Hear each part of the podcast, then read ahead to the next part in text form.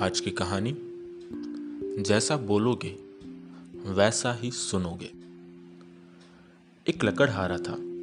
वो प्रतिदिन लकड़ी काटने जंगल जाया करता था।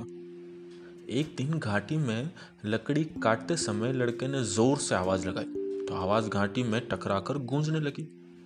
उस लड़के ने समझा, दूसरा लड़का भी यहाँ है जो उसे चिढ़ा रहा है। उसने ज़ोर से आवाज़ लगाई कि तुम कौन हो? आवाज़ आई, तुम कौन हो? तब लड़के ने कहा, तुम मुझे नहीं जानते। तब आवाज़ गूंजी, तुम मुझे नहीं जानते। लड़के ने ललकारा, मैं तुम्हें देख लूँगा। तब आवाज़ आई, मैं तुम्हें देख लूँगा।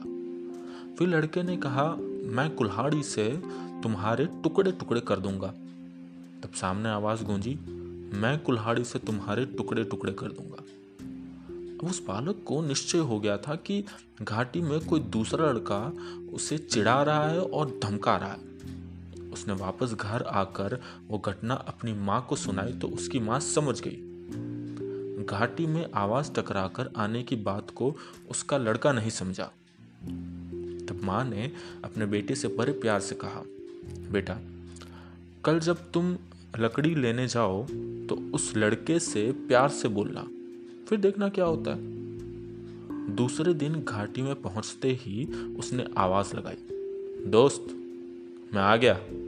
तो आवाज़ आई, दोस्त, मैं आ गया। फिर लड़का बोला, मैं तुमसे प्यार करता हूँ।